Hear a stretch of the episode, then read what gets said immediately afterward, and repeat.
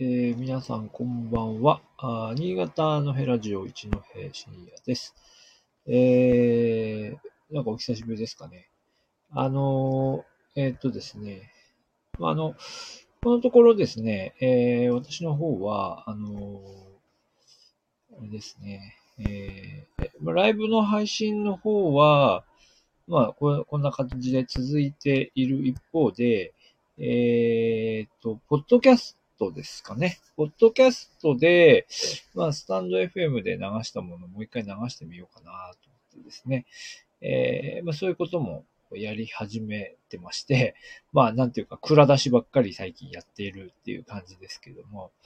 えっ、ー、と、まあ、あの、新しいネタも順次、あの、お話ししていきたいと思います。で、今日はちょっと新しい話をしようと思って少しね、あのー準備してたらこんな時間になってしまいまして、まあちょっとこの時間を聞いてくださる方がどれぐらいいるのかわかりませんが、まあお話ししてみましょう。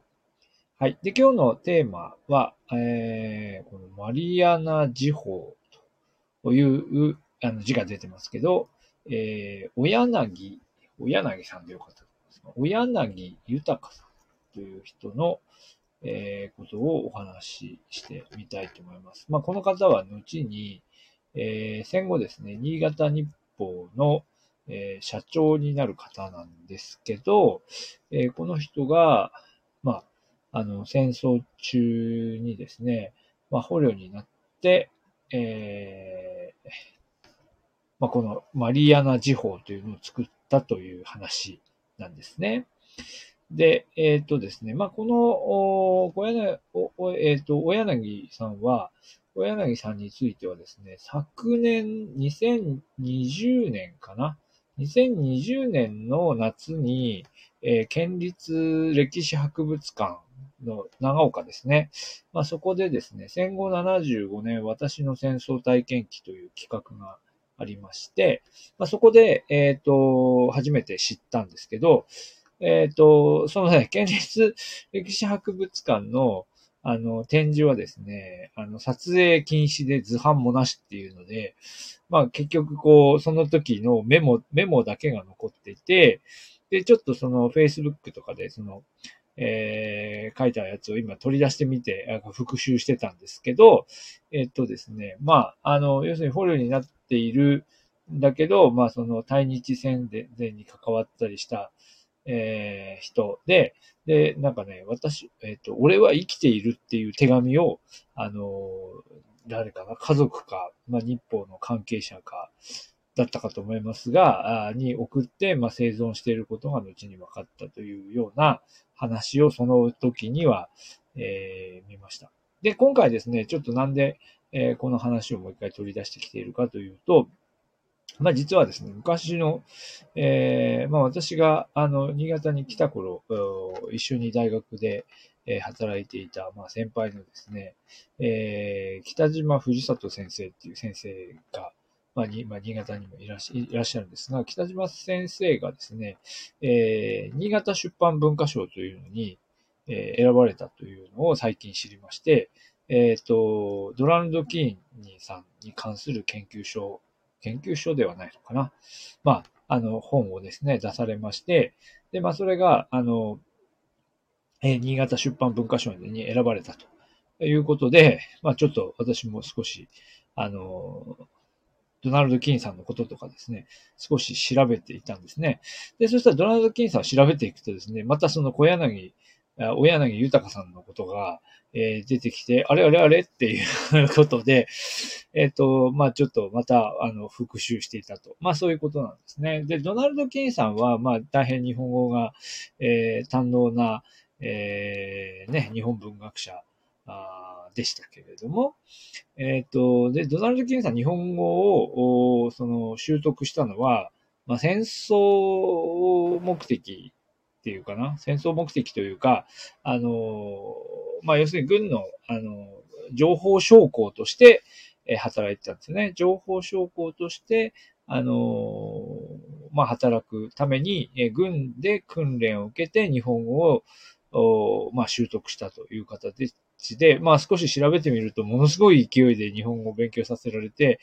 まあずっと日本語漬けにさせられて日本語を勉強したっていう、そういう経験を何度も話になっているんですけど、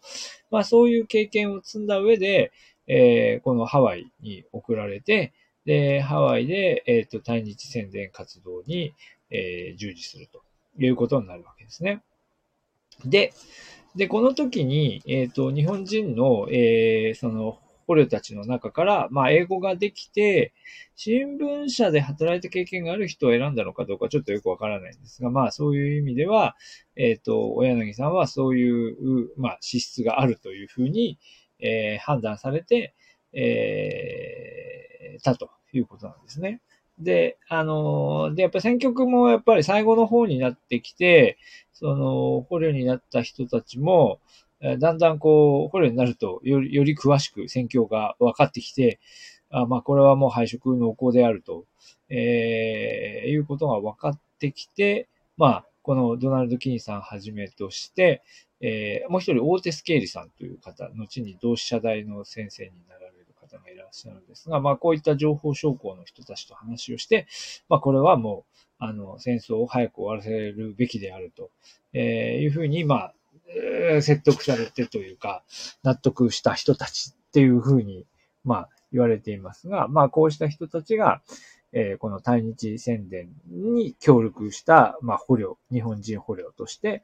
えー、まあ、活動するようになるわけですね。で、で、このメンバーの中に、まあ、何人か、そのジャーナリストとして戦後も活躍した方がいて、そのうちの一人が、大柳、えー、みのる、あ、大柳、大柳豊さんと、えー、いうことになります。で、で、この、この人たちが、えー、まあ、かなり精力的に頑張って対日宣伝ビラを作ってですね、まあ、その作ってた人たちは、つまりはそういう意味で言うと、その、えっ、と、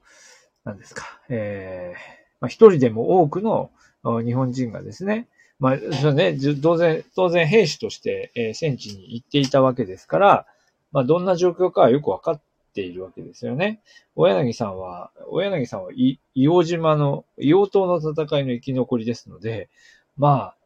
ね、最後、玉砕してみんなが、あの、倒れていく状況というのを、まあ、よく知ってるわけですよね。で、そういうことをしないで、えー、まあ、最後、まあ、投稿すればいいですよとか、あるいは、ま、この新聞の方は最後、ポツダム宣言の、えー、受諾に向けて、まあ、あの、こういう宣言が発表され、ポツダム宣言が発表されてますよっていうようなことをビラで巻いたりしてたわけですよね。まあ、というようなことを、まあ、信念を持って行っていたと、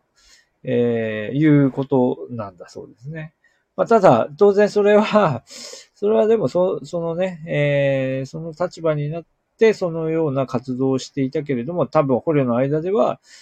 まああいつは裏切り者だみたいに言われたりもしたのかもしれないですし、まあ帰ってきてからね、あの、まあその日本でどういうふうに受け受け入れられるかっていうのも多分、あの、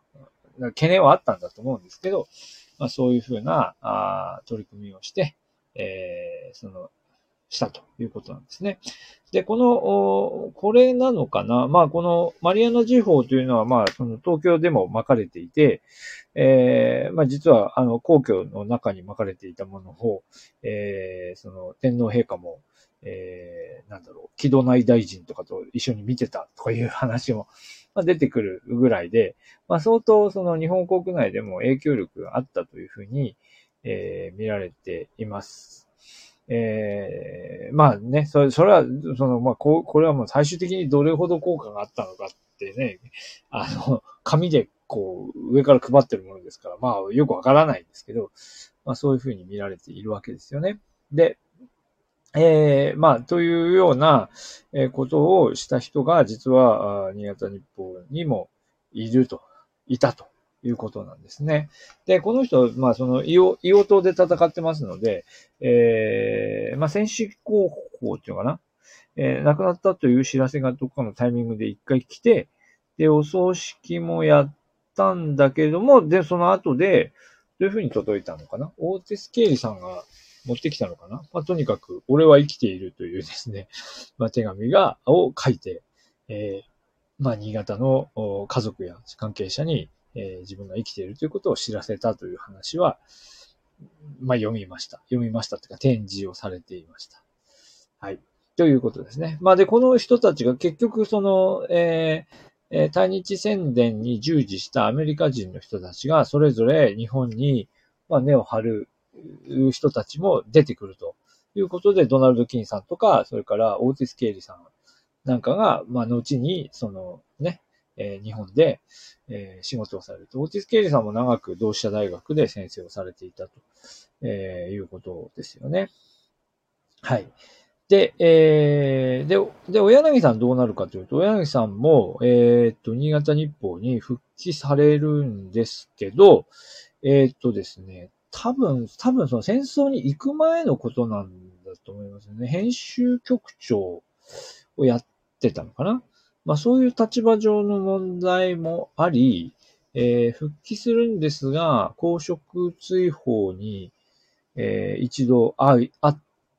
るんですよね。で、後、だいぶ後になってから、あ新潟日報に復帰して、えー、そして最終的には社長も務められたとえいうことなんですよね。えー、で、えっ、ー、と、小柳さんの他にも朝日に復帰した、えー、何さんだったかな？えー、まあ、何人、朝日に復帰した方、あと、えっ、とですね、ちょっと確認しましょうか。えっ、とですね。朝日新聞に復活、復帰した、え横田さん、横田、あ横田翔平さんと、それから、あとは小島清文さんという方は後に、えー、石見タイムズですね、島根県に行く。それから、あともう一人どなただったかな。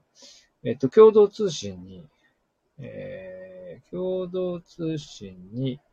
戻、戻られた方ももう一人いたと思うんですが、ごめんなさい。今ちょっと見つからない。あ、ありました。えっと、高橋、高橋良樹さんという方が、えー、同盟通信の記者で、で、えー、後に共同通信に戻って、えー、記者として活躍された。ということですね。まあ、というのは4人、4人の方の名前が、まあ、出てきます。はい。えー、で、いうことで、で、それぞれの、その、横田さんとか小島さんとか、あ高橋さん、この3人はですね、えー、この捕虜の体験について、まあ、何らかの形で書き残したものを、まあ、発表されているんですが、実は、えー、小柳さんは、えー、書いてないんですね。小柳さんの書いたもの、喋ったものというのは、あの、いや、もちろん、新聞社の中で書いたものはもちろんあるんでしょうけど、あの、この、この時のね、捕虜になってた時期にどんなことをしていたのかっていうことについては、やっぱり、語、あ語らないまま亡くなり、今も、まあ、書いたものなんかも残ってないようですよね。えー、はい。まあ、こ、この辺ね、この、やっぱりあの、信念を持って、あの、こういう活動をしたんだと。えいう話が、その、ケイリさんですね。えっ、ー、と、先ほど出てきた情報将校の一人、ケイオーティス・ケイリさんが後に書き記したものの中で、まあ、その、どんな風にそのハワイでね、みんな顔活動して、えー、新聞を作ってたかっていうことを、まあ、この、オーティス・ケイリさんの視点で書いたものはあるようなんですけど、えー、日本人としてはやっぱりなかなか、こう、葛藤がね、おそらく、えー、ある種の信念を持って、えー、やったとはいえ、こう、葛藤があるんだろうと思いますね。えー、まあ、ということで、えっ、ー、と、小柳さんの書いたものっては残ってないと、えー、いうことです。で、まあ、ちょっと調べてみたら、まあ、新潟日報では、えー、まあ、毎年のように、あの、えー、1年に1回ぐらいは、この小柳さんの、えー、ことや、えー、まあその捕虜のこと、えー、それからドナルド・キンさんとの関わりっていうのを1年に1回ぐらいこう取り上げていて、うんまあ実は調べれば結構新潟日報はね、自社のあの元社長の話なので、よく取り上げてるんだなっていうことが、えー、わかりましたが、まあ実は私も去年その展示を見るまで全然知らなかった話です。はい。というわけで今日はちょっと夜遅くなりましたけど、えー、新潟日報の社長の小柳、えー、さんの、えー、社長だった親柳豊さんのお話をいたしました。はい。ありがとうございました。